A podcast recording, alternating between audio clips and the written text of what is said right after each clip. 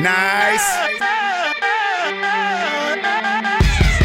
Soul on ice. I'ma put my soul on ice. Nice. Good morning, good afternoon, good evening, and good night to one and all, wherever you're listening to us, whenever you're listening to us. This is Soul on Ice, the podcast. I am your host. My name is Kwame. Double Troubles in the house. Let me introduce you to my nephews. We got Akil Thomas and Elijah Roberts. What's going on, Bice? Not much, just cooling.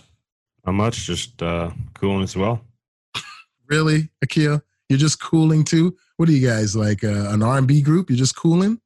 I don't know what we'll R&B see. is, but Getting into the music recently, so maybe we'll form an R&B group. Mm-hmm. Who would be the lead singer if you guys were in the R&B group? Uh, Keel knows the answer to that. Just see if he caps or not.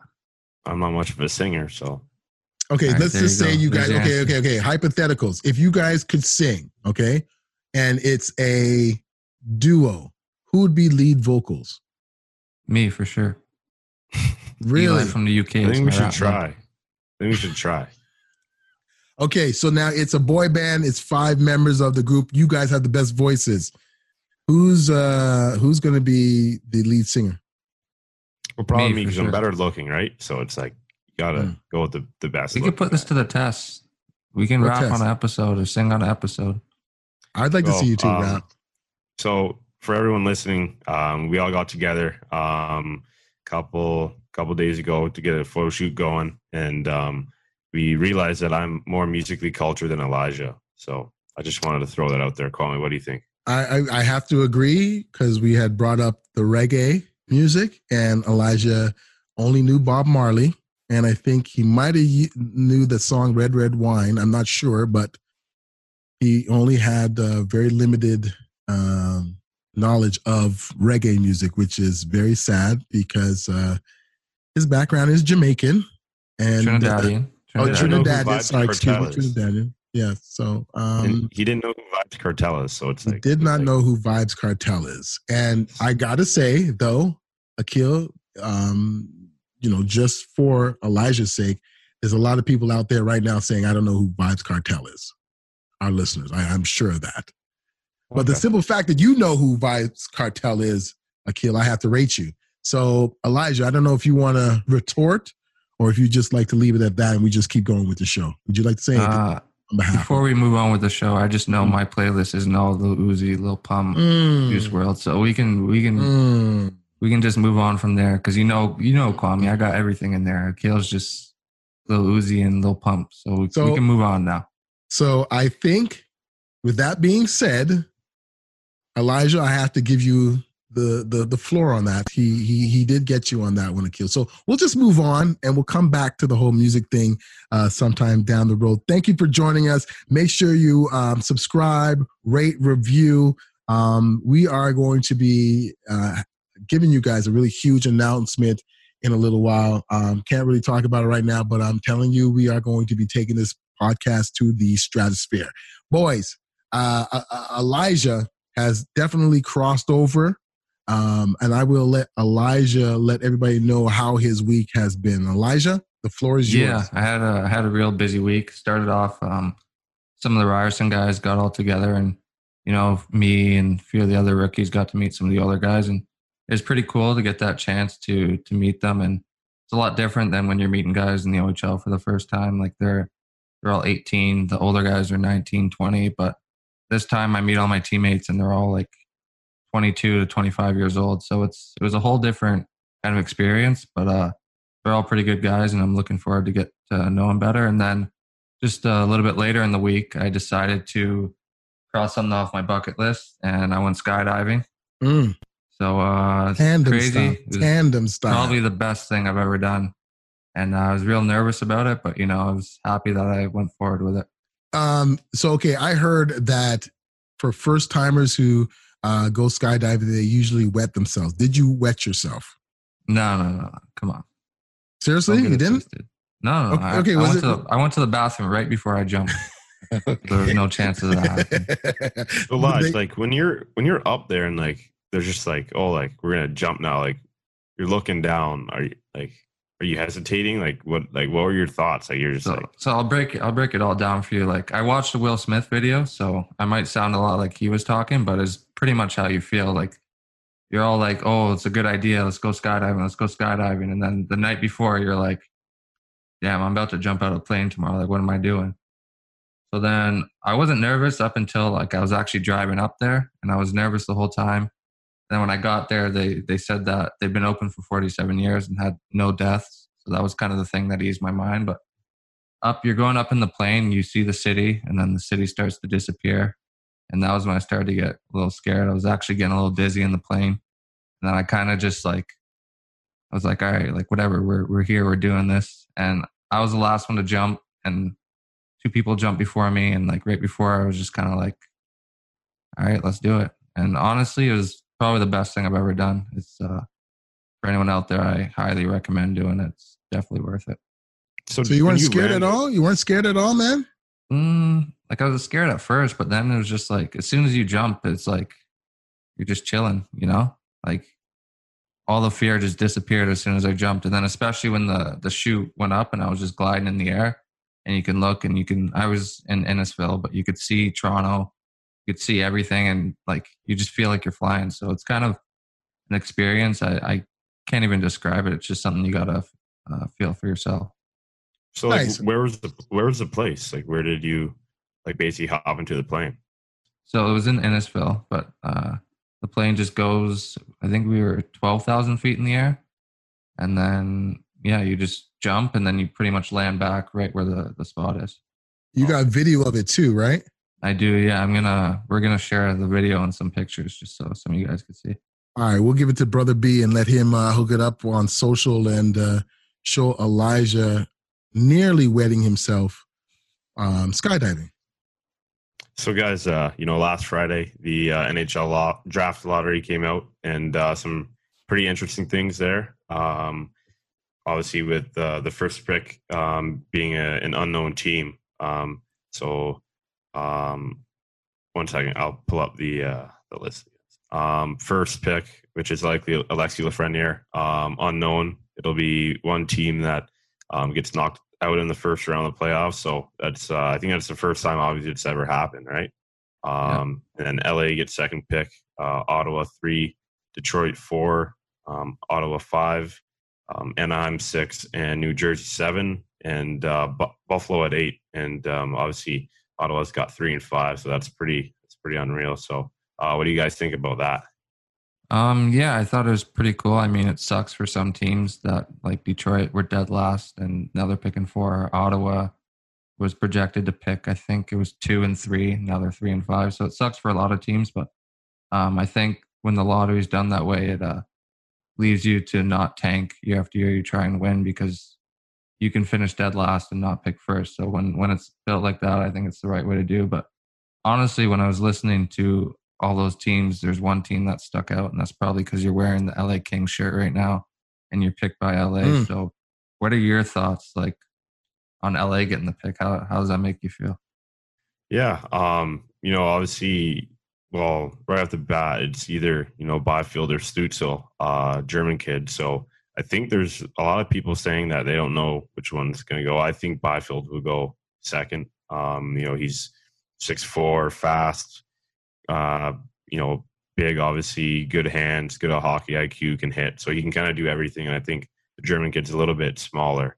And uh, just, I think, by the way, NHL teams draft, it's kind of like, you know, bigger and, and stronger if they're both the sk- same skilled. So, um, you know, I think, you know, LA will end up taking Byfield. They usually take centermen, obviously. And um, really excited about that. Obviously, we played on, you know, Team Canada together. And he's the goofiest guy ever. He was actually our mm-hmm. first guest on the show. So um, yeah. pretty cool how that kind of panned out. And um, you know, looking down like five years down the road, if, if I can make the LA Kings and if Byfield gets drafted there, I think it's pretty it's going to be a really good time. So um, just another reason to you know get off get after it. I'm excited about it. Just the the the um, thought of yourself and Quinton you know, possibly having the opportunity to play on the same line uh, down the down the road would just be beautiful for the city of LA, um, just for the culture of hockey, just for everything moving forward. You know, I think it'd be really cool. And man, like honestly, like I I really I really believe that you guys could uh, be the be the Pippen and Jordan of hockey, depending on how you guys um, you know mesh together. So I think it's really really cool. Um, that first round pick, that one is like man, like imagine if Pittsburgh Penguins get knocked out the first round and they get that first pick, or Edmonton Oilers, like I don't know, man. Somebody's going to be upset, and somebody might be able to capitalize. And here's a question: I know you know there's that thing of people tanking, but if you're a t- if you're a team and you're you know you're you're you're you're doing best of five, whatever it is, and that first two games you you just get blown away, and you realize your team is not not up for it. You win game three, but you still feel like there's no way we're going to win this. Do you tank that to get the first pick? Uh, I don't think so. Just because even if you lose that first round, there's still what is it, eight teams, or is there more than eight teams that can get that pick over you? So you you just like you can lose the first round and just still not get the pick, and then it's just a lose lose. Where is if you just keep trying win winning, there's teams in the past who were the eighth seed who come to win the Stanley Cup, and I think even when you're down two nothing, especially when it's uh, just the best of five, it's very easy to come back from that. So uh, yeah, I don't I- think it'll be teams tanking. I don't think it's worth it either. You know, obviously, if like St. Louis last year, if you, know you, you come in and you're hot and you win a first round, you win a second round, and you just roll through like you win a Stanley Cup. So I don't think any teams will you know want to um, you know tank. Obviously, not the players, but even on the management side, like I think last year we just learned that you know any team can, can come into playoffs and, and win and win a Stanley Cup. So I don't think that'll happen. And um, just another cool thing about uh, Byfield and I, uh, he's number 55. I'm number 44. So it'd be pretty cool. Oh, and I actually used to be number 55. So kind of neat there too. Have you got I'm- the chance to talk to him yet since the, the lottery Yeah. happened? Yeah. As soon as as soon as uh, I found out, I called him right away, and What did he um, say? it was just pretty cool. Um, his his exact words were, "Yeah, you'll be in the A for a while, buddy." So pretty funny. You're just messing with me. That I already started No, I the didn't competition. expect. I didn't expect anything uh, less from Quinton. Um, so yeah. it was pretty cool though. He was, you know, he was obviously he wants to go second. Obviously, he's competitive and stuff, and um, I think we're just both pretty excited about it. And you know, hopefully, you know, this COVID stuff can can stop, and you know, we can Mhm. go to camp in a couple months and and uh, kind of reunite there. Um, when is when is um the draft draft day? No, They like no date. it yet. They haven't They put a haven't date on it yet. anything yet. I'm actually Yeah, so curious to see if the season doesn't continue because I know there's a lot of people testing positive. Um, if they would redo the lottery, like I don't, because they don't know who's picking first. So how would they continue? Yeah, I mean, this might be in the D, the DL, but apparently uh, five players on Tampa tested positive and like multiple staff members. So it's kind of a thing where like in two weeks, if a couple guys get tested positive, like Mm, you know, they they only find out 48 hours after like they test. So Right. if a guy tests positive, that means he likely spread it to a few people, right? And Right. so who knows what's going to happen? I have a weird feeling they might just scrap the playoffs. To be honest, weird. feeling, well, but only can have our fingers crossed because um, you know it'd be really cool to get something going on. I'm so dying to see some sort of sports. I mean, I love watching the old stuff on Sportsnet and TSN, but man, I need to see somebody get it right now. Um, for everybody, uh, we've got from um, Hockey Night in Canada. For those who are listening in Canada, that you guys know what we're talking about. For those in the states, some people know it, some people don't. We've got David Amber. He's going to be our special guest. But um, before we do that, we also had something really cool uh, that we did. We um, we took some really cool photos, just some prom- promotion stuff um, that we will be throwing on, um, you know, Instagram and Twitter and Old Man Facebook whenever we get a chance to. Um, so if you haven't already, subscribe to us, So on Ice, the podcast, and uh, make sure you give us a like. Uh, make sure you share um, holler at us or something like you know there's some really cool we got some sh- we got some we got some pictures with elijah he got his shirt off so if you you know ladies if you want one we can we can send you one privately okay you know because elijah's he's chocolate thunder over here so you know we got you Kwame, don't don't get your boy Elijah in trouble right now. right? Yeah, for real. Can't be getting no trouble. But uh, Also, I wanted to shout out to Kenya. I don't know if we shouted out Kenya yet, but I was No. looking, and we have we have a listener, at least one listener from Kenya. So shout out to them. Hey, listen, Kenya. You know, Kenya's got like, you know, they're they're really trying to get busy with that hockey out there. Um, they've got an arena. They got some guys that are playing. They had the opportunity to come to Canada. Tim Hortons hooked them up, brought them out to Canada. They got to uh, meet Sidney Crosby and um, Nathan MacKinnon, and you know, it's really cool. I've actually talked to one of the guys from that team, and um, I mean, that's one of my dreams is to go out to you know Africa, especially a place like Kenya, and just kind of rock it with those guys. Maybe we should, uh, maybe we should do that. We should just bring the podcast out to Kenya and do a live broadcast from there. I think that would be dope. 2030 trip to Kenya. 2030 trip to Kenya. Okay. It's a long ways away, but you know, I think Akil wants to go down. He wants to go to Kenya with a Stanley Cup. Would you do that? If you won a Stanley Cup, would you take that Stanley Cup to Africa? Uh, I mean, I'd probably want to take it to Barbados first, just because that's kind of Hometown. where I'm from, and I think that'd be that'd be pretty cool. You know, where's that How hoodie? And How maybe not a hoodie, maybe a ta- tank top, but you know. How how insane would it be? You win a Stanley Cup, you bring the Stanley Cup to Barbados. Rihanna comes back home. You guys are having a you know a beach party. She's sipping some champagne out the Stanley Cup. That would be so dope. Well, I, I actually have family that know her. Like my mom sat right next to her on a an airplane to to Barbados, so that that could be very likely. Who knows? But um, So the rest is on you. Just go get that cup, and then make the rest happen. Go get that Yeah, cup, but son. apparently, like like she's obviously from Barbados. Like she doesn't get uh, bothered too much there because everyone knows who she is. Yeah, you just just let her live. So Elijah, you ever been to Barbados? Uh, I have not. No. It is the trip of trips, man. I, I, I- you know, I've had, I've had the opportunity to go there like twice, and every time I was there, man, it's just one of them places where, oh, it's just beautiful.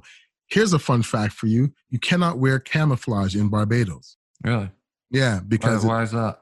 well, because they don't want to, you know, like gang. They their their crime rate is really low there, so they feel like that could be kind of like you know construed as like a gang symbol. I remember the first time I went there, I was in my camouflage um, pants, and the you know army guys that are there, they're just like, "You're gonna have to change those." I was like, "Change what? My pants?" And he's like, "Yep." And they explained to me, and I was like, "Okay, that makes sense. Let's go." just a total different world, and um, yeah, little stuff like that. It's so much different from uh, North America. Barbados is a place you gotta just check out. So listen, boys, um, let's do the pause for the cause. And then when we come back, the one and only David Amber from Hockey Night in Canada.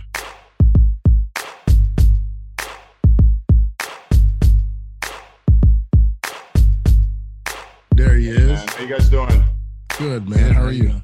Good, good, good. Thanks for uh, having me on, boys. Of course, of course. Have you ever met Akil or Elijah down in your? Have you guys ever met David? I, I've, I've not. No. Elijah, nice to meet you. Akil, I interviewed Nice you on the radio uh, a couple weeks back. Yep. Yeah, yeah, doing doing well, man. Congratulations on all the success, both of you guys, all three of you guys, really. Thank you. word, you. word. And to you too. You know, you're holding it down, brother. We appreciate Right, what man. you're doing. Trying to stay Um, employed. Yeah, yeah, yeah, yeah, yeah, yeah. So where are you now? When are you when, you- when are you uh leaving? Uh, tomorrow. My wife just left, and I'm leaving tomorrow now. Tell me you didn't stay around for us. No, no, no, no, no, no, no. Okay. Not at all. I didn't. No, no. I got Because I would just because if you if you said you stayed around for us, I'd just be like, yeah, boys, we're on that type of level where we make people. no,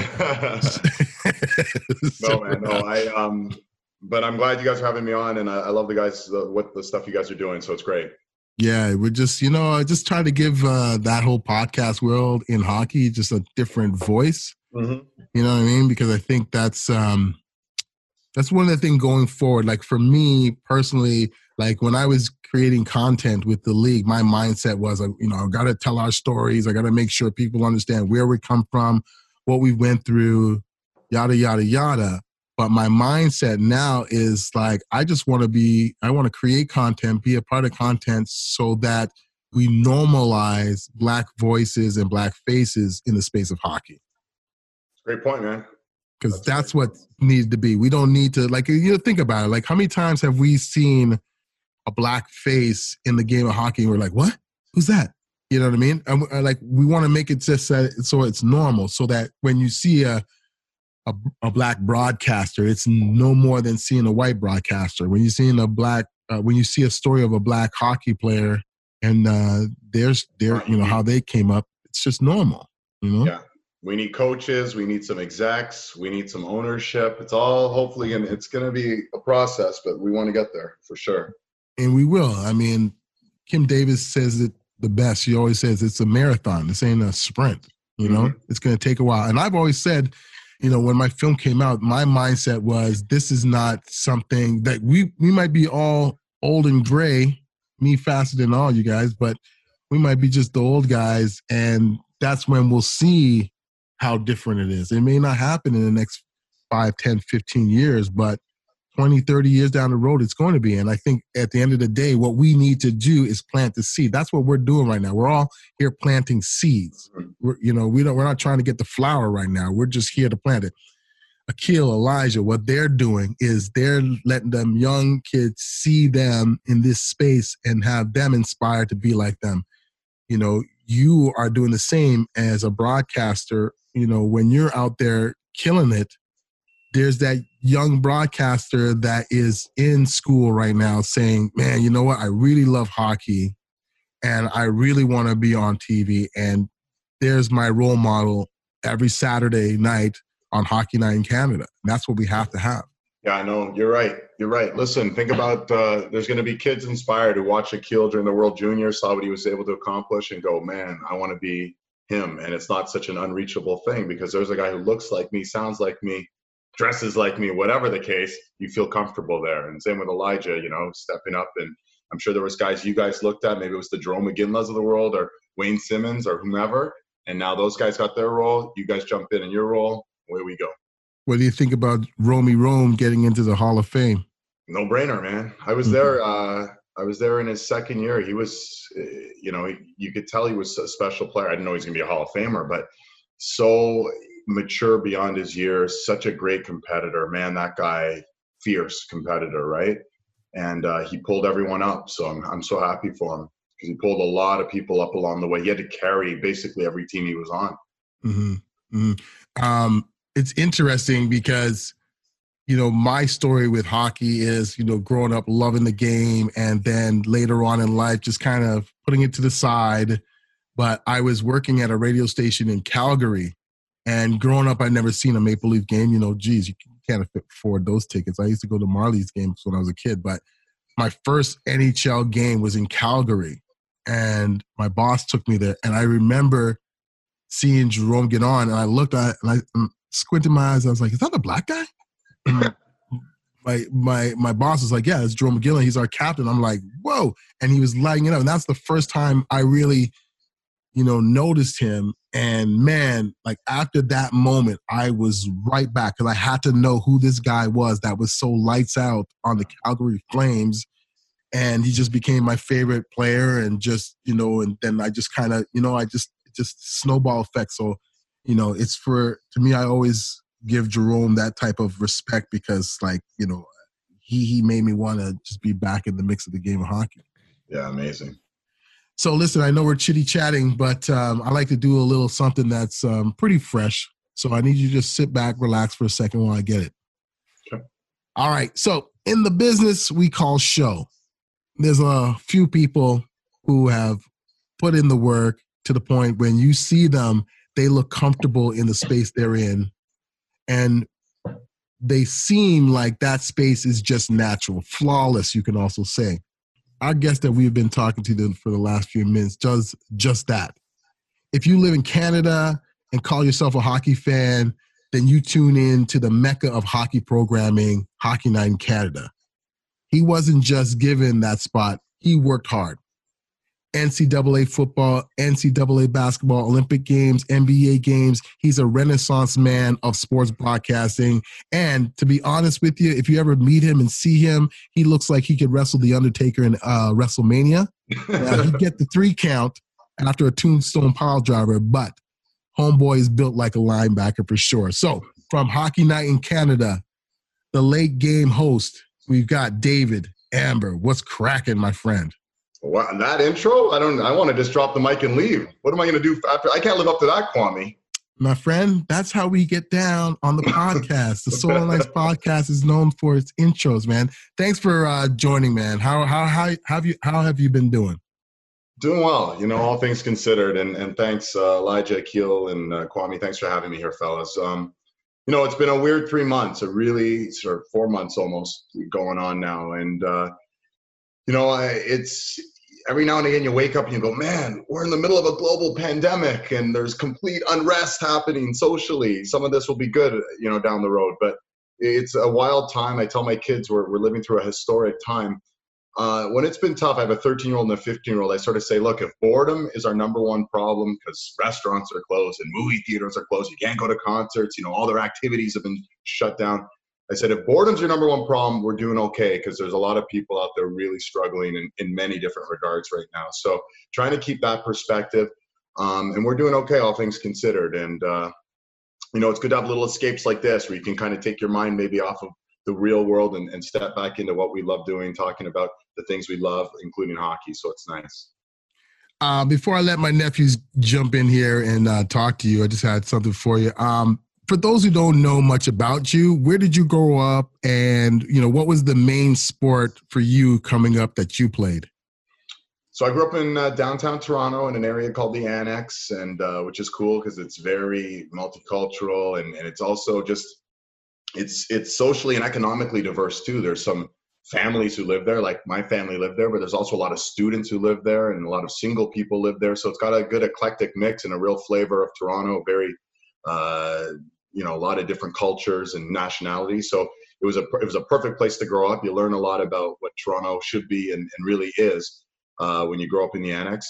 Uh, I grew up playing a few sports, but hockey was you know the sport I was probably most passionate about. I played growing up uh, all the way till you know till I went off to university basically, and I loved it. It was uh, a lot of fun. Played some baseball, played some football as well, but uh, really hockey was the number one thing. And just like you were saying, Kwame, like it was Saturday night, tune in, and it was hockey night in Canada, and you know it would seem so long waiting from Saturday till the next Saturday to get back at it. Um, it was tough, and I grew up a Leaf fan, and uh, it would be Wednesday night hockey. You'd get some Wednesday night games, and then Saturday night, and the, that was it. So it wasn't like now where any given night you can turn on and see your favorite team, or you can watch five, six games. It was so different growing up at the time I did. So it's kind of cool now the flavor that you get everything.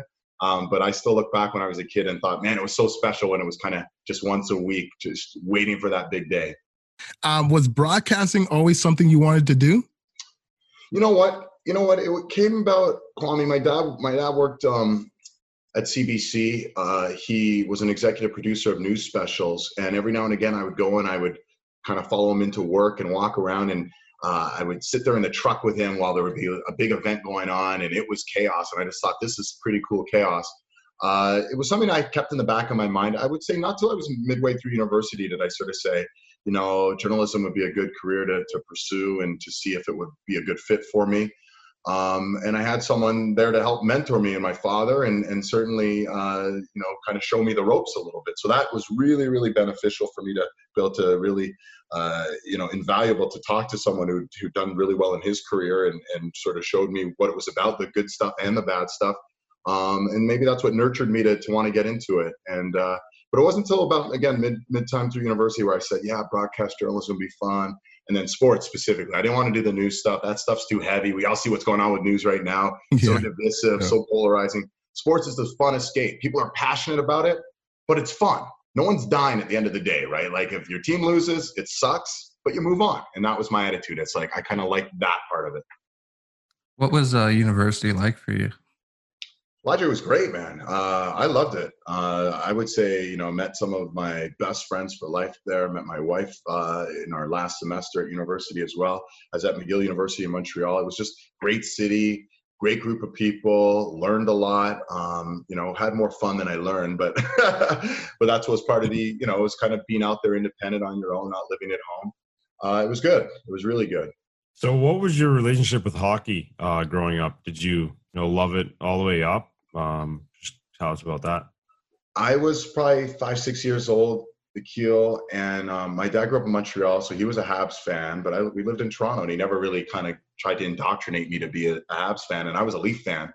And Daryl Sittler, my favorite player. There were some really good Leaf teams in the late '70s, long before you guys were born. But Mm-hmm. uh, it was it was fun to watch. You know, the Habs were always the best team when I was a little kid, and they had that great Yep. dynasty.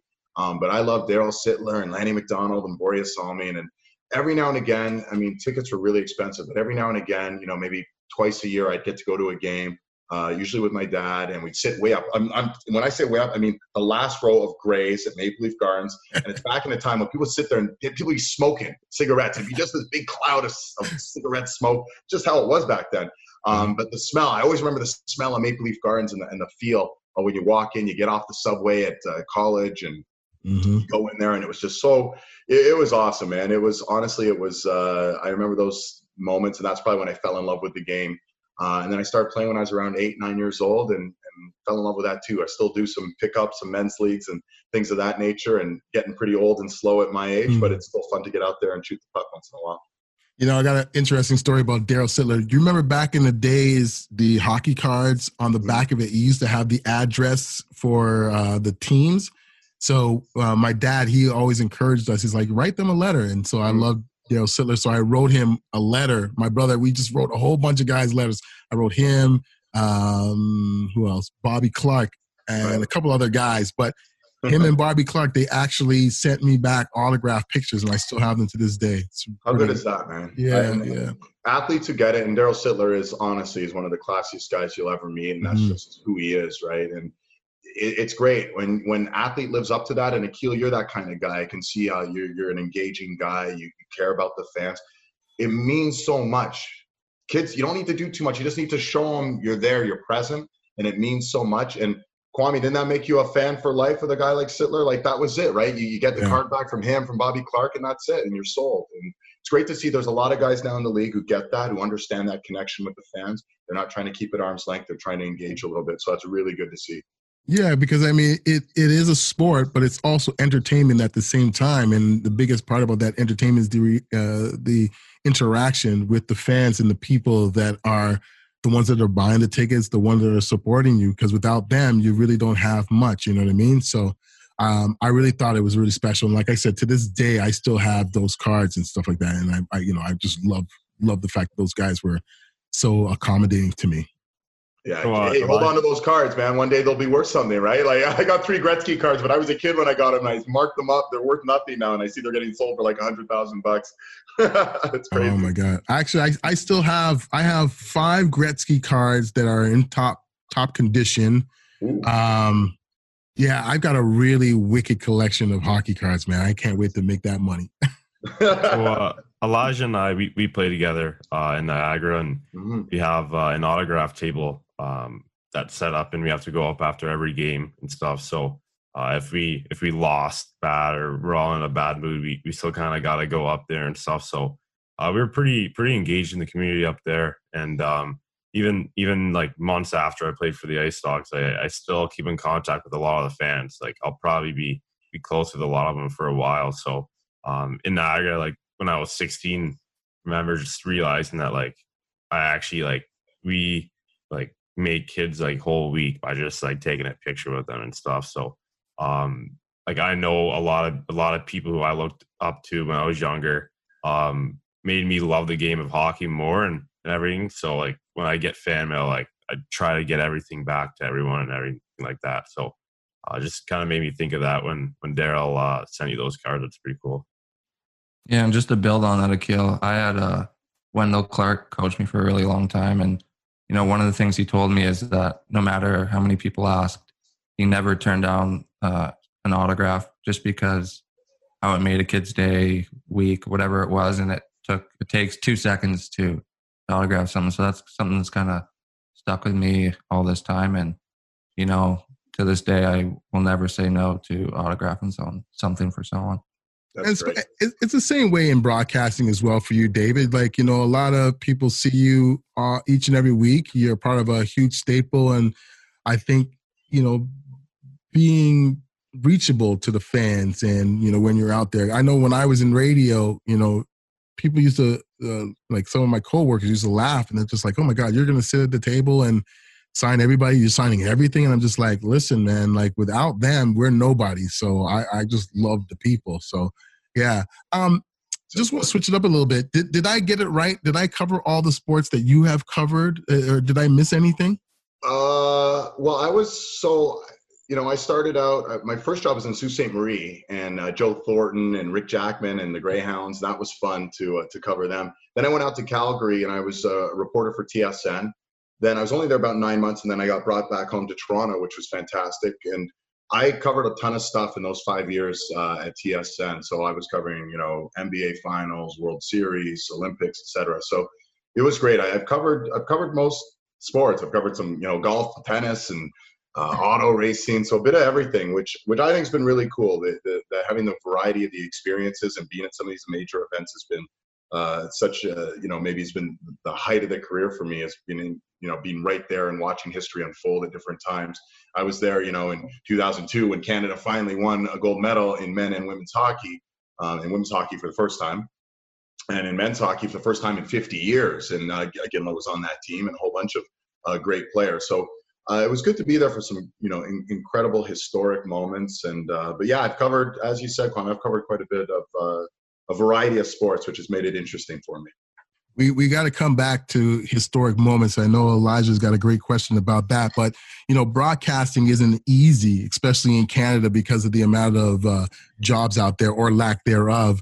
Um, you've gotten to a point where you're a part of the mainstream, the mainstay of Canadian uh, media but I want to know what it was like for you for those first five years of your career because it's such an uncertain career. Were you nervous? Oh my God. I mean, you know, it wasn't that dissimilar than guys trying to maybe get their shot at the NHL. And what I mean by that is, you know, so I, I, went to McGill University, I went to Syracuse University. So I was down in the States and I had a year to, to as, as a student, I had a year as a, on a visa to try and get a job in the States. So I was sending out tapes everywhere. Jackson, Mississippi, Joplin, uh, Missouri, uh, Redding, California, Bangor, Maine. Rejection, rejection, rejection, rejection. I mean, I sent out probably 30, 40 tapes, and everyone was coming back, hey, thanks, but no thanks. The one in Bangor, Maine, this was for a weekend sports job, guys. I think it was at the NBC affiliate in Bangor, Maine. It was paying like $14,000 a year. I'm talking like less than minimum wow. wage in Canada. Wow. And I got back at things saying, hey, you were one of 142 tapes. You know, we liked it, but we chose someone with more experience. And I was living at my parents' house, and I remember just saying to my mom, I was like, "Oh man, I might never get a job. Like this might not happen." So then I started driving around Ontario, and I, um, you know, was going to Barrie and Kitchener and Kingston and anywhere where there's TV stations and meeting with news directors and you know, same thing. Oh, you don't really have any experience, or we don't have any jobs available, or whatever the case may be. Finally, I went out to Sudbury and I met a guy named uh, Mark Oldfield, and he headed up these network of stations in Sault Ste. Marie and Timmins and North Bay. And he said, look, we don't have anything, but I like the fact you drove up here, you showed some initiative. Um, if something comes available, I'll shoot your tape out into one of our hubs and we'll see what happens. And so I graduated in December. I didn't get a call till November. So 11 months of rejection. I mean, it was, it was, wow. Used to getting that kind of rejection in high school from girls, but not like that, trying to get a job, you know. Don't so worry, Akil, Akil's used to that. He knows about that. um, so it was, it was tough. So I mean, I'm, I'm not giving you the short side of the story here, but yeah. No, please tough. come on. I love it. I love it. Finally, I got a call in November 1st. It was the day after Halloween. I'd, I'd been out at a Halloween party. I was all, I think I was pretty hungover the next day, and the phone rings. It was like Sunday morning, eight in the morning, nine in the morning. It's like, hi, it's Tony Rima from MCTV, and I am in, I'm in Sault Ste. Marie, and I, I said, oh, okay. And we have this conversation. I'm pretty groggy, and he says, can you come up for an audition? We got your tape, and I'm like, sure hang up the phone. I said to my mom, "Where's Sault Ste. Marie?" You know, like I'm a real Toronto kid. like it's not close to here, right? We're getting them before like uh, the internet was really up and running big time. Yeah, those maps. So yeah, that of those maps. Yeah, the yellow book, the yellow book maps. Yeah, so seven hour drive, go out there. The audition went well. They hire me. I, I drive up there. I end up um, taking the job, and, and away we went. But I mean, there was a time like, and I graduated with a lot of really talented people, and some of them just didn't get that that one break. And some of them mm. didn't make it and they were better than me, as good as me. They weren't as lucky as me or just weren't there at the right place at the right time. So, um, you know, you need a bit of good timing, good luck. And, you know, it's funny to think now, you know, you're never really secure in this business, but I know I've done a, a you know, I've done some work in the business, but just getting a foot in the door to have someone allow you the opportunity yeah. to do some work. So I went out to Sault Ste. Marie and, and I learned a lot there and, and I'm thankful for that opportunity. If I didn't get that opportunity, at a certain point, I was probably going to say, well, I got to go find another job because this isn't Mhm. going to work for me. Oh man.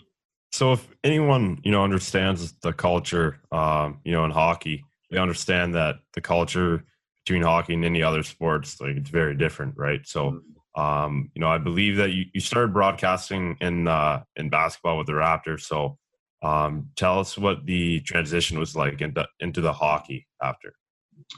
Yeah, I mean, I've done I've done a bit of sports when I jumped in with the Raptors. I've done some other sports before, but yeah, basketball.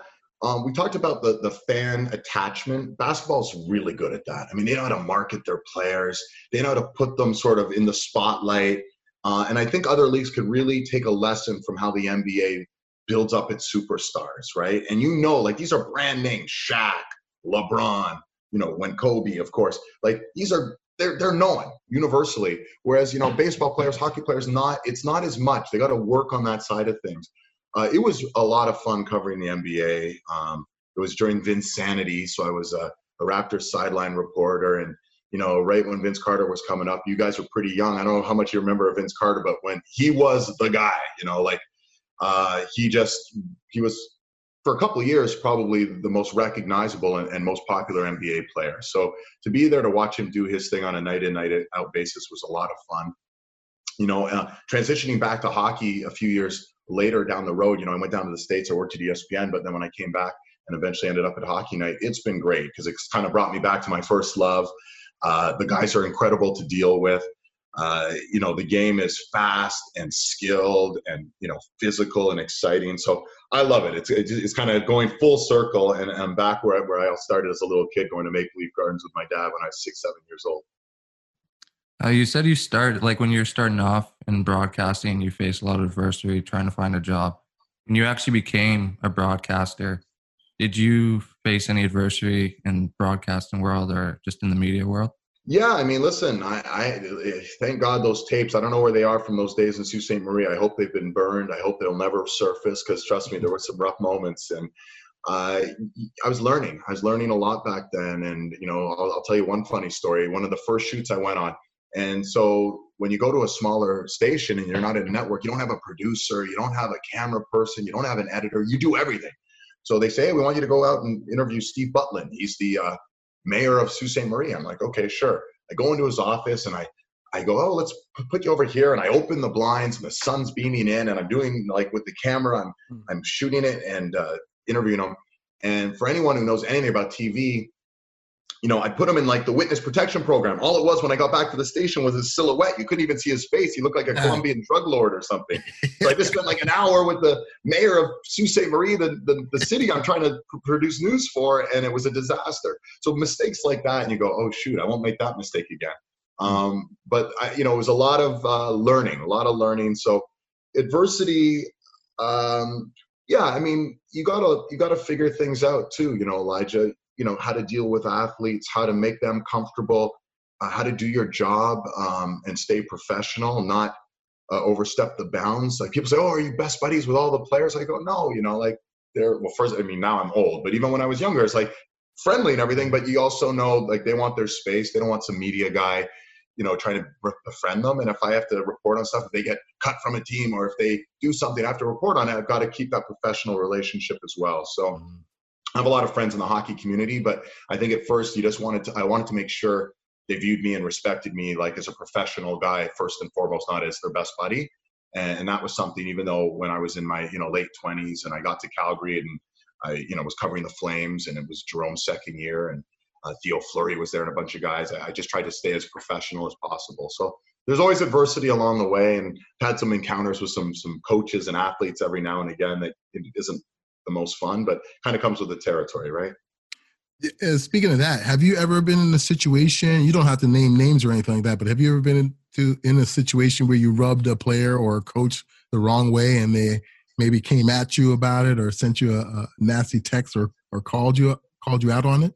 Yeah, hey, I don't mind sharing these stories. Um, I've had a few, you know, and I'm I'm I don't like conflict. I avoid conflict at all costs. So I think anyone who knows me knows I'm not that guy who's trying to stir things up, cause problems. Uh, I had the one part of my professional life at a network level I didn't really love. I had to cover NASCAR for about six or seven races when I was at ESPN in 2007, I think. And I had to cover a race. Uh, Tony Stewart. I don't know if you guys are race car fans, and he was he was just giving me. He kind of you know I got into the scrum. I'm I'm asking some questions, and he knew I wasn't a regular NASCAR beat writer, and he kind of just gave me this look like, "What are you doing here? You know, you're you're not you haven't been here for all my other races. You know, don't start stirring things up."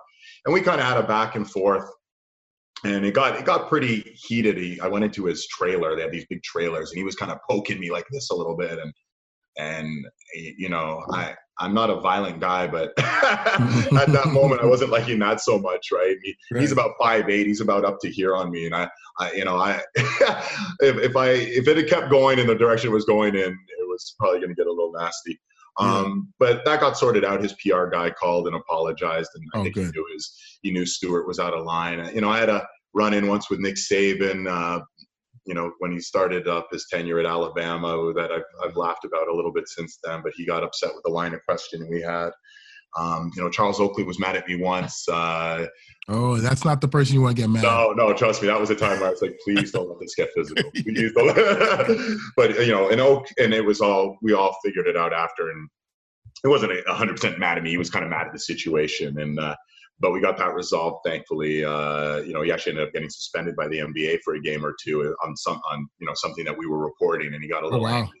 Had a physical altercation with a player out there, and you know, I've seen Oak since then, and he can kind of laugh about it, and you know, just sort of came with the territory at the time. But yeah, you you gotta, you know, there's a lot of different personalities. You guys play right, Elijah, Akil, a lot of alpha dogs, a lot of you know, a lot of uh, egos, a lot of big man on campus type attitudes, and you know, you just gotta navigate your way through that. And to me, as long as I'm professional and I'm not taking cheap shots, I've never done that. Then I, I don't have to be worried about anything. You know, I'm not one of those people it's not it's not my job to editorialize and say that guy's overpaid or that guy's not playing well. I'll ask our analysts and put them in, in the you know unenviable task of having to be critical. It's not really my role to do that. Um, mm. And as long as it's prof- it's done professionally and there's a criticism that comes with some context, then I can sleep at night and not worry about you know not doing what I should be doing, and, and I'm okay with that. Before you go, uh, Akil, I want to ask you and Elijah. Um, from a player's perspective, what are the things you like or don't like about um, reporters? Um, that's a good question. Uh, I think for me, um, I don't really get um, irritated that easily. Like I think I'm a pretty, you know, chill, uh, even keeled guy. So I like, I I've never really been like upset with a reporter or ever really had a problem. Like I don't mind getting interviewed. You know, like um, mm-hmm. Some guys might come in after you know a bad period and you're just kind of like, oh, I don't want to get interviewed. Just kind of. Have you seen it with some of your? Have you seen it with some of your teammates? Yeah, like yeah, they just sure. kind of couple word answers, and they just kind of make it obvious that they don't want to be talking to the person. Mm. But for me, like I, I'll never feel that, that way. I don't think. I just kind of, I just don't mind it at all. Um, what about you, Elijah? Uh, I would say just when the reporter's asking me weird questions, like kind of like, why are you asking me this right now? Or like, what's the relevance? Or like when me and Akil did the interview in Flint, like how did like the reporter wasn't ready. Like he didn't know that, that like I tried to act as Akil and the reporter didn't know. So it's just like if a reporter comes and doesn't really know what they're talking about or asking kind of irrelevant questions, it's kind of just unprofessional, I guess. And it's like we're going to take the time to come do an interview. Just be prepared and we'll give you our best as well. Yeah.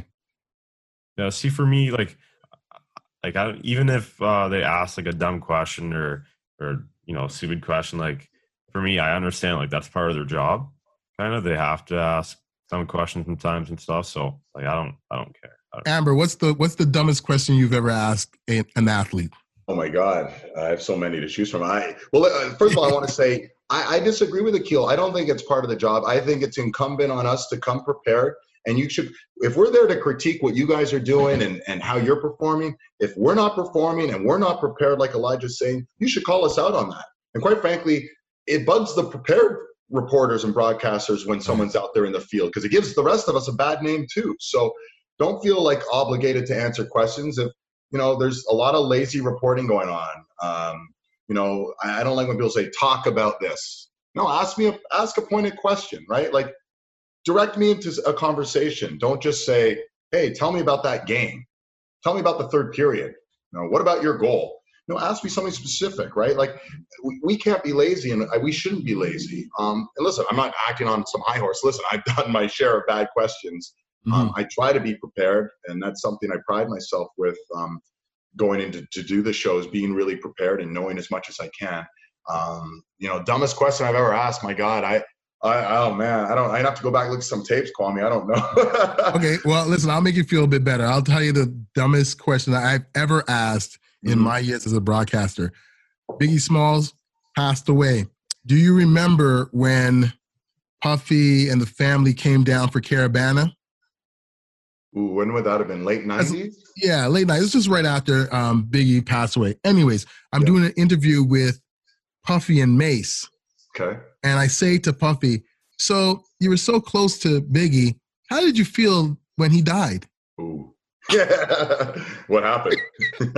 you know what? He was actually really cool. He just he just answered like, you know, that was my that was my big brother and la la la. Yeah. But I just remember walking away and going, How do you expect him to feel? Like that is just dumb, buddy. We've but, all been there.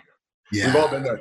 I had a funny moment. I was doing a Raptors sideline, um, and the Raptors were up by 12, and they're up by 10, and they're playing Orlando and all of a sudden orlando in the last like two minutes they go on fire and they end up beating the raptors by one. But the whole time i, I was about to run out to do a, a courtside interview. The whole time it was like oh we're going to get vince or we're going to get t-mac whomever it was.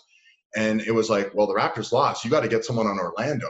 So i'm standing there and orlando had a real no-name team right? I hadn't mm-hmm. been focused on them at all because the raptors were up and the game was over then all of a sudden, this guy gets brought over to me, and he, he wasn't one of their starters. I think he was maybe their 10th man on the bench, but he hit a couple of threes down the stretch. But I was so focused on other things. And we're about to start the live interview because they're like, all right, now let's go courtside with David Amber. And he's standing beside me. And I do one of these, right? Like, kind of look back to see the name on it. And I'm like, yeah, we got uh, Darrell Armstrong with us. It was, I didn't know who I was interviewing. Like, that could oh, have been man. really bad. Um, oh, my um, God. So yeah, there's been some moments like that. I mean, you're it's I kind of whenever I you know what guys, whenever I have bad moments, I know how you guys feel. Like you know, you have a bad shift, you have a bad game, or you know. I can't say you have a bad documentary because that's too much work's gone into that. But if I've had a bad show or a bad segment, the way I calm myself down, I say, you know, this is uh, these are we're not saving lives here. Like we're talking about sports. I mispronounced the guy's name. I gave a wrong stat. I asked mm-hmm. the best question decompress, move on. Life goes on, and that's how I get through those things. I don't know how you guys like. To me, that's how I get through. And I've had bad moments, but I'm not gonna let I'm not gonna let them own me. I'm not gonna let it you know eat away at me. So sorry to uh, backtrack, but you, you're talking about NASCAR um, a few moments ago. Uh, what's your take on the uh, Bubba Wallace situation? Well, I think first of all, he handled everything with complete grace and class, and um, he's done such a good job of representing himself and uh, the African African American community and all that fan base that there is. Uh, what happened with him doesn't shock me. Uh, I covered six NASCAR, six or seven NASCAR races, and there was a lot of Confederate flags, and there was it, it, it was an uncomfortable uh, situation. You know, I, I, I didn't feel very comfortable there, and I didn't have anything overtly happen to me, but I just didn't feel very comfortable in the environment. Um, you know, I was I covered both in the south and in the north. You know, Poconos and uh, Martinsville and Daytona, etc. It just it it I, I, could imagine what he must feel like. He just must constantly feel like a bit of an outsider.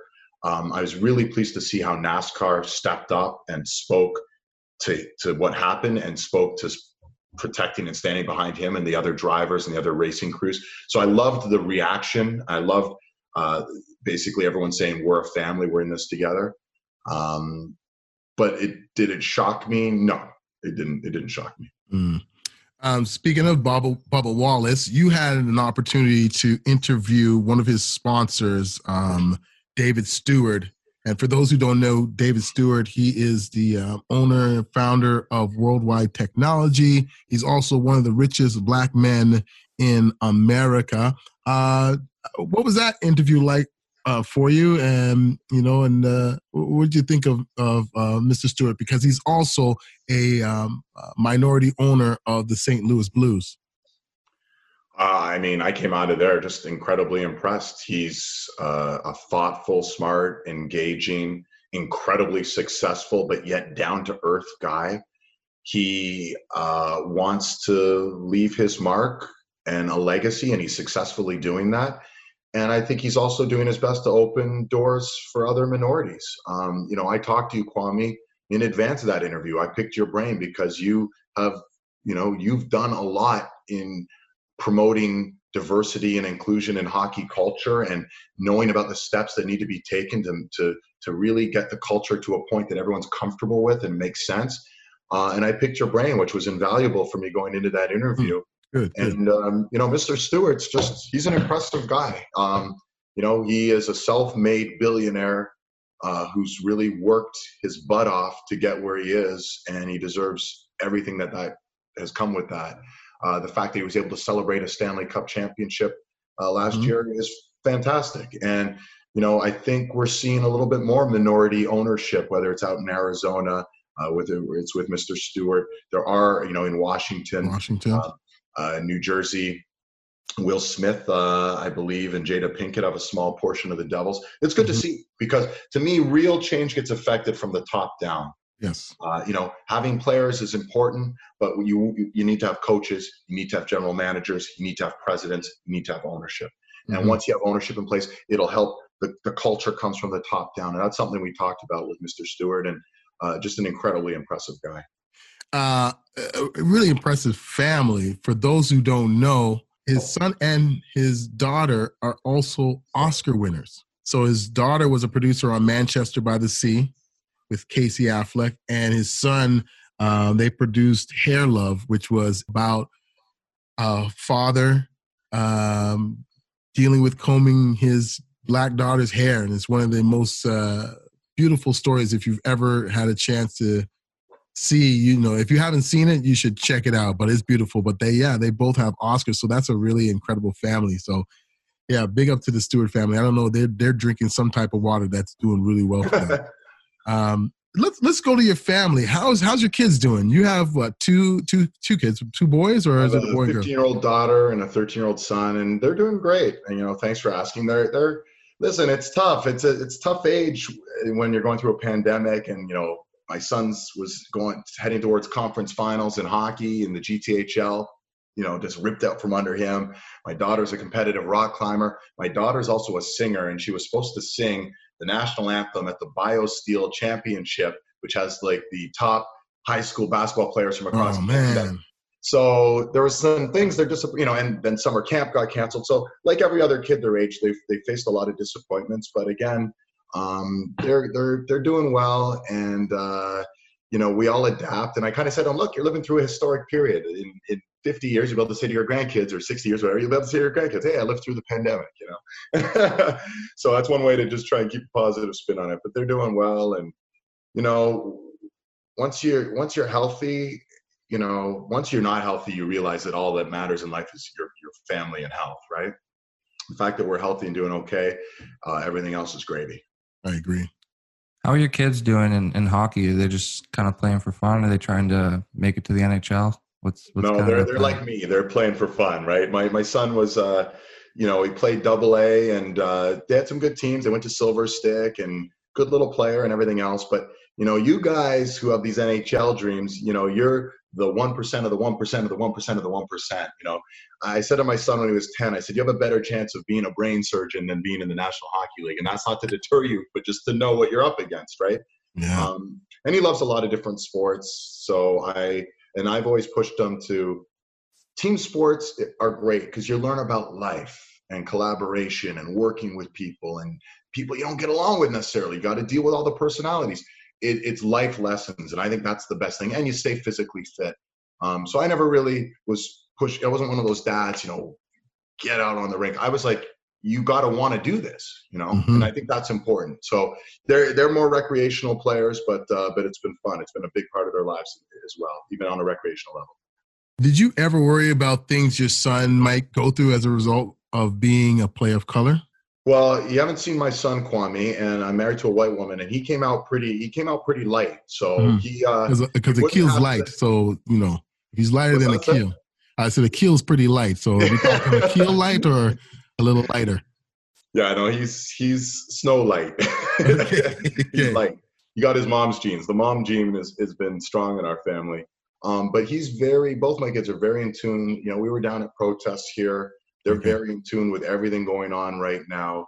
Um, and even though they themselves, you know, to the naked eye, people see them, they wouldn't know they have a dad uh, mixed like me, Jamaican background.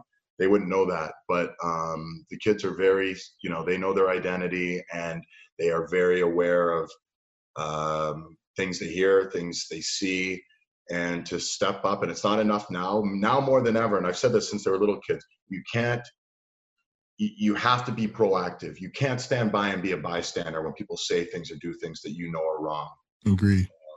And that's important. And I think sometimes when you're not a visible minority necessarily, that's it's even more important because that's often when you'll be hearing and seeing things because people think it's a safe space or whatever.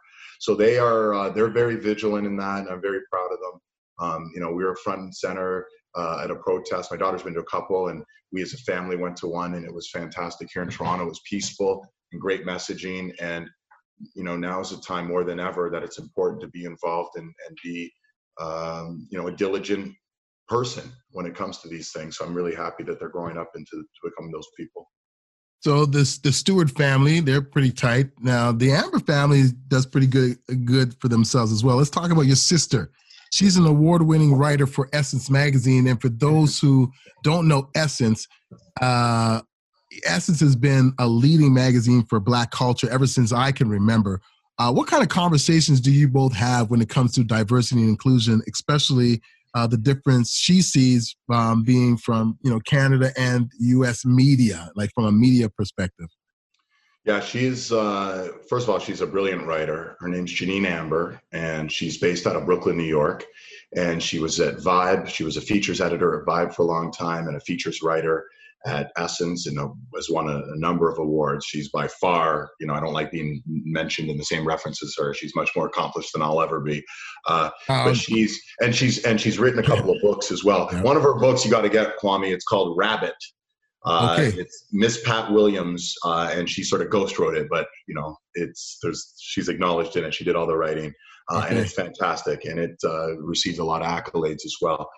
You know, it's she does a lot of race uh, related stories. Uh, she went down and uh, she did a a gun violence story in Philadelphia, and she did a child bride story in Jamaica, and she has done all sorts of very important social pieces for Essence Magazine. If you look her up, Jeannine Amber, J E A N N I N E, uh, she's done a lot of really important writing.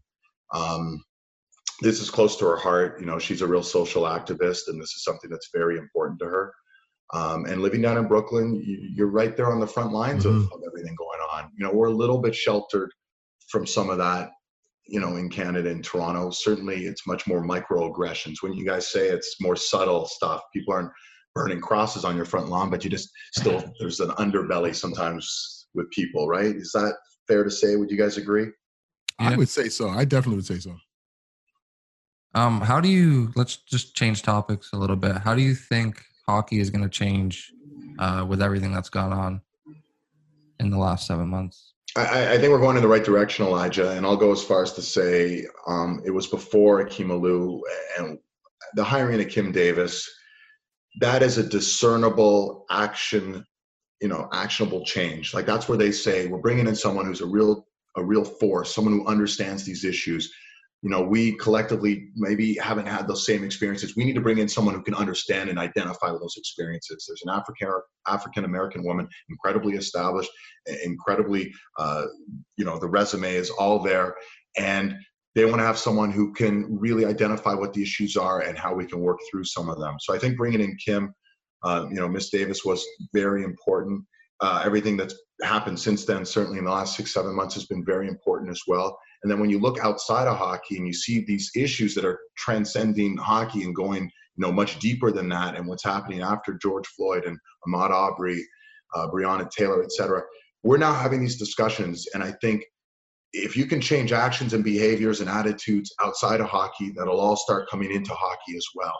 Those actions and behaviors, maybe in some communities, were acceptable, and then they'd come onto the ice and come into the stands and come into the game.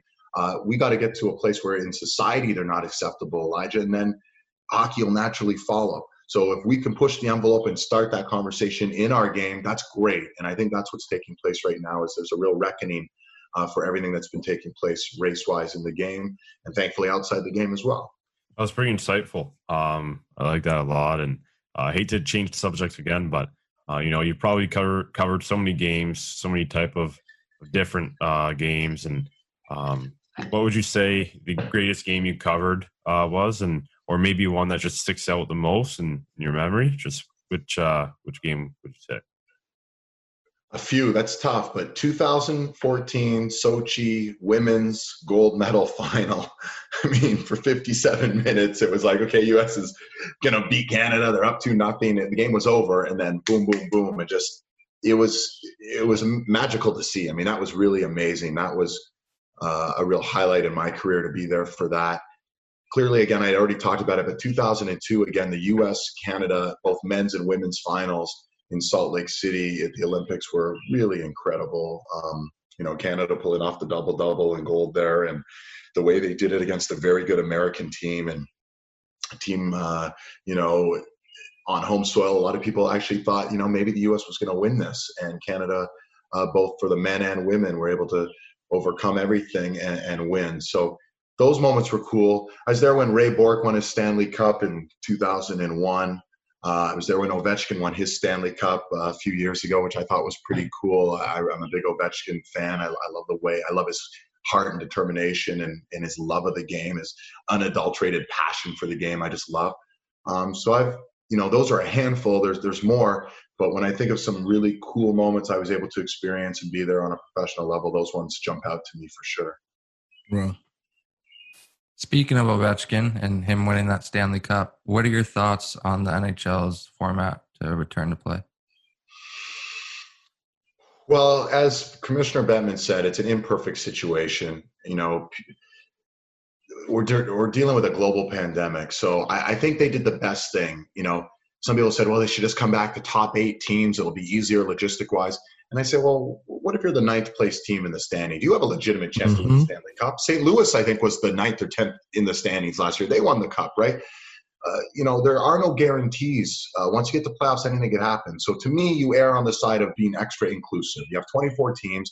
Yes, it's imperfect. Um, you know, imagine imagine if Montreal or Chicago, the 12 seeds that had really no, they weren't going to make the playoffs, go and win a Stanley Cup. It's a great you know it's a great run it's a great story but at the same time you go man it's kind of nuts it took a pandemic to get them into the playoffs to get them to the stanley cup so there are some storylines to to keep an eye on but um, i think they've done as good a job as possible 24 teams best of sevens they're keeping the integrity of winning the stanley cup people are saying oh there's going to be an asterisk and i say i don't know why there'd be an asterisk they played 85% of the season now they're going to have to win potentially you might have to win five rounds not four rounds to win a stanley cup all teams are facing the same circumstance of being on this pause for four months. So I don't think mm-hmm. there's an asterisk at all. I, I think they're doing as good a job as you can do under the circumstances. And let's face facts, it might not happen, guys. Like, we don't know what's going to happen with this pandemic and the way things That's are trending true. in the states. This could all blow up in the wrong way. But um, but I think the NHL has, has at least established uh, a, a forum, a situation where if they can resume the play, it's done with integrity, and um, it'll be very dramatic and very exciting. And I like this whole reseeding thing. I like where you're not, you know, set up to play these same two division rivals. You can go in and you can play this team or that team. And we can see some matchups we've never seen before. So I think that adds to the drama. I like it. Do what do you, what, uh, do you like the the regular setup of um, how the playoffs are? I mean, it's changed. You know, I used to love when it was one against eight and two against seven. I, I used to love that format, and then all of a sudden it changed, and it's like it's so confusing to me now. Um, I really like the old style of it because it was just great to see, like in 2005 and six, when the Oilers were uh, the 16th seed out of all of them, and they made that run to the playoffs, and then to see the same thing happen with the LA Kings, and then they won. You know, I, I, I like that. What do you think about you know that format changing? I'm with you, Kwame. I listen, I get the idea. This is what the NHL wanted. They wanted the Rangers versus the Islanders. They wanted the Leafs versus Montreal. They wanted Calgary versus Edmonton. You know, they wanted LA versus Anaheim. I get that. None of that's happened. None of it. Right. So, like, there were supposed to be these great regional matchups, and it was just luck of the draw. When one regional rival's good, the other hasn't been. It just hasn't worked out. I would much rather just do it on meritocracy. You're first in the conference, you take on eight. You guys play through. If the six seed beats the three seed and the six seed's the, the worst seed standing and you're the first seed, you play the six seed. You don't know who your Mhm. next opponent's going to be. Um, I understand the simplicity of the bracket system, like the NCAA uh, March Madness. I think with 64 teams, I get it. But with eight and eight on East and West, it's very different. I think you you certainly can do um, you know reseeding and, and doing the old format that we we kind of grew up on, which I love. So there's been so many questions on, you know, obviously the return to play and um, like the draft would have been eight days ago. Um, I think on the 20th, it usually is. And uh, development camp would have been this past week. Um, so everything's up in the air. And then obviously, um, a couple days ago, um, we saw the uh, NHL draft lottery happen. And obviously, the number one pick is undetermined. So um, wanted to know what you thought about that. now that was chaos. I don't know. Uh, you know, there's a lot of purists, traditionalists who just think, you know, you, you need to you need to beef up the bottom teams. You can't be having a team that, you know, imagine if Pittsburgh loses in the first round, right? Pittsburgh was a top seven, eight team in the league. They're the number five seed in their conference. And let's say they lose to Montreal and then they get the first pick and you're adding Lafreniere to Wow. to Crosby, Malkin, or let's say Edmonton loses in the first round to Chicago. Same idea. So, yeah, this is a bit of an anomaly this year. Uh, you know, I, I like the fact that it doesn't promote anyone to tank. Teams should be out there trying to win because there's no real benefit. Look at Detroit, man. They were the worst team by a landslide. And what good did it do them? They finished with the fourth pick.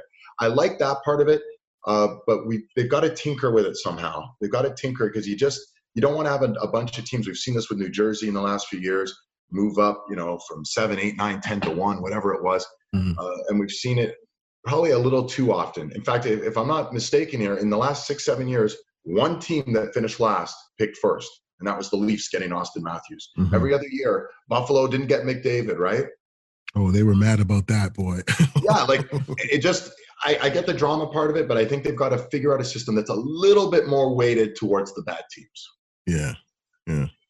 Yeah, and I think to be honest, a lot of the times, like Colorado slid from first to fourth, but then ended up getting Cale Makar. So I think Mhm. teams tanking just doesn't make sense because a lot of the times, some of the best players aren't the top pick. So That's a great. Uh, that's a look great- at Yakupov. Where's Yakupov nowadays? You know? I think he's in the KHL. KHL. Yeah. But you know, it's interesting. I always said that the um, the Buffalo Sabres situation, I almost thought it was like kind of like a like a karma type type of thing because you know they had they like why did they fire Nolan? Like why did they had no reason to fire him? And then that next year, it's like you know they're they're gearing up for McDavid, and then boom, they didn't get him. So I was like, well, karma. That's a that's a that's a sucker right there, boy. Um, you, as as far as teams go, in the last couple of years, who would you say is your biggest shock as far as uh, uh, you know over exceeding what you thought, and ones that are under exceeding what you thought? Well, you mentioned Colorado, and they, it's funny. If you remember four or five years ago, they had the worst record we've seen in the 21st century. Like they were, they were horrible. And, you know, granted, you get, you have MacKinnon now and Makar. I mean, they have two absolute studs, and they've got, you know, Rantanen's no joke, and Landeskog's no joke either. They, they sort of got on a quick, quicker path than I thought they would probably get on um, certainly the whole Las Vegas thing took everyone by surprise. Like that was, you know, that was not supposed to happen. And kudos to George McPhee and his executive staff. Boy, did they they navigated their way through that expansion draft and through that entry draft, and they were holding guys hostage. Basically, all the other GMs are going to take this guy unless you give us this pick, and they worked it beautifully. And we'll see what Seattle will be able to do because I think teams are going to be a lot less interested in talking with Seattle the way they did with Las Vegas. They'll say, "Hey, you want to mm-hmm. take my six million dollar guy? Go ahead, you can have him because uh, I'm not going to give you, I'm not going to mortgage my whole future to, to set you up." So, you know, those two teams jump out. You know, Vegas, you know, it's funny. They're two years in, they're three years in now, and they're going to have gone to the playoffs each year. And last year they would have advanced past the first round if it wasn't for that horrible call, right, in Game 7 against Mhm. San Jose. So this is a team that really uh, hasn't known bad hockey. This franchise, so uh, they've been an amazing story. Colorado's been a pretty cool story the way they've come up. But um, you know, I honestly think, guys, going into this 2014 playoff, you could have any of 10 teams, 12 teams win the Stanley Cup, and I, it wouldn't surprise me. Mhm. It just wouldn't. Okay, well, so so Amber, how excited are you to see Seattle coming into the league? What are your thoughts? Because they've got the new arena, they're going green. What are your thoughts on, It's on their their look? Slam dunk. Slam Mhm. dunk, like Vegas. Slam dunk. You ever been to Seattle? You guys, any of you guys been to Seattle? I've never been. I was Great actually just I was I was actually just there, and um, I did a little panel with uh, Todd Lewicki and his crew. And the one thing that I'm excited about Seattle is their hiring practices. Um, they are going to be the most inclusive team uh, in all of the NHL. And I think they're going to set set the bar. Yeah, you, you're hit on that. First of all, it's a great city. Uh, it's a good sports city. Uh, it has great proximity to Vancouver. You're gonna have that built-in uh, rivalry right away. Yep. The city has a lot of money, has a ton of uh, tech money, Microsoft and everything else. So you're gonna be able to fill these suites. It's gonna be a financial success. And then exactly what Kwame's saying, it's gonna set basically the benchmark for other teams. Um, and they're not filling token positions and quotas. They're finding the best people, but they're making a concerted effort to find a diverse group of people to represent their city. Uh, and Seattle's a pretty diverse city, uh, has a very big Asian community as well. And I think they want it to reflect their fan base. And I think that's very important. And uh, I think they're going to be a home run, home run. Have they uh um confirmed like their logo, their their colors, anything like that yet? Not yet, not yet. Um, all the speculation is we're going to see like some blues and some greens and whatnot, but we don't know the name, we don't know the logo. Uh, it's all coming, and I imagine with everything that's happened with the pandemic, they didn't want to, you know, you, this isn't the time to be doing these sort of press conferences. But I imagine in the fall or maybe next winter, all this will come into uh, to place, and uh, there's a lot of excitement surrounding it. You know, they lost both their NBA and uh, they, they lost their NBA team. Um, where did Seattle end up going? Where the heck did Seattle go? Charlotte or New Orleans? I'm not really Oklahoma. sure. Oklahoma. It was Oklahoma. You're right. Yeah, yeah. Yeah. So I mean, they they're they have a, a real good fan base there, and, and they love the Seahawks. They love the Mariners, and they're gonna love their hockey team for sure. I love Shawn Kemp when he was playing back then. boy. the Rain Man. Woo, he was so crazy. So, David, one of the things that we do on our show here is uh, at the end of every episode, we like to get our guests' top five songs. And, you know, when I was Googling you, I saw a bunch of music pop up on the side. I was like, oh, this guy artist too. I looked, and it, was, it was some next David Amber. So, pretty much, you're going to broadcast Stanley Cup final, game seven. You're all in your zone. You're on your way to the rink. And you're listening to five songs that are going to get you going so you can perform at your best. Yeah, I um so I love an eclectic mix of music. I I listen to a lot of different music, so I'm kind of all over the map, which is funny. Um but you know, I like Little Wayne. Uh, you know, something like "Drop the World" uh, pumped me up a little bit. Uh, you mentioned Biggie Smalls, Notorious Thugs, like something like that'll get you kind of pumped. But I also like um, you know Red Hot Chili Peppers, "Under the Bridge," or That's a uh, good song. Foo Fighters, Everlong. Um, you know, One like more. those- Ooh man! Oh oh oh! That that Uh, song, that song you're gonna listen to right before you get out of the car and you're about to go and broadcast. All right, I'll, I'll do another. I'm gonna do a little. I'm gonna do one more Little Wayne song then, right above it. I don't know if you guys are familiar with that. Yeah. That'll that'll get Yeah, you kind of familiar with it. good and ready. The Ballers. You ever see the show Ballers? It's the Mhm. theme of Ballers. Uh, that's good. When I'm at the gym and trying to throw some weight around, those are the sort of that's the sort of music, you know. Uh, Not afraid, Eminem. That's another good one, right? Okay, okay. He's giving me a little bonus. I like that. That'd be it. That'd be my tip right there. Just let everyone know where we can find you on, on social media. Uh, so I'm on Instagram, but I'm only there to keep an eye on my teenage daughter. I am on uh, Twitter at David Amber. Uh, you know, and I'm not. I'm in a full disclosure. I'm not the most exciting Twitter. I keep it sports. I keep some politics and have some fun once in a while. Um, but I like I like engaging. So uh, you can find me at David Amber, and hopefully soon enough you'll find me back on the TV for for hockey Mhm. night, uh, NHL on Sportsnet. That's uh, what I'd be excited about. That's it. Awesome. Well, David, thank you so much for uh, taking the time to speak to us. You know, very informative. Um, I've always said this to you, man, that in this space of hockey, in this space of broadcasting, your face, your voice is so needed because you are going to inspire that young black boy or that young black girl who wants to broadcast and loves the game of hockey because you're showing them that it's very possible to sit in that seat. And you're sitting in a seat that is coveted. You're sitting in a seat that has history to it. And you're part of that history. And just you know from from me personally bro i am so proud of you. I'm so happy to be able to call you a friend man. And uh we just wish all the best. We ride with david amber. So yeah man. Thank you so much brother Well, that, that means a lot, Kwame. Thank you. Thanks for all the support. And uh, what you're doing is very important as well. Soul on Ice and all the initiatives that you've been a part of.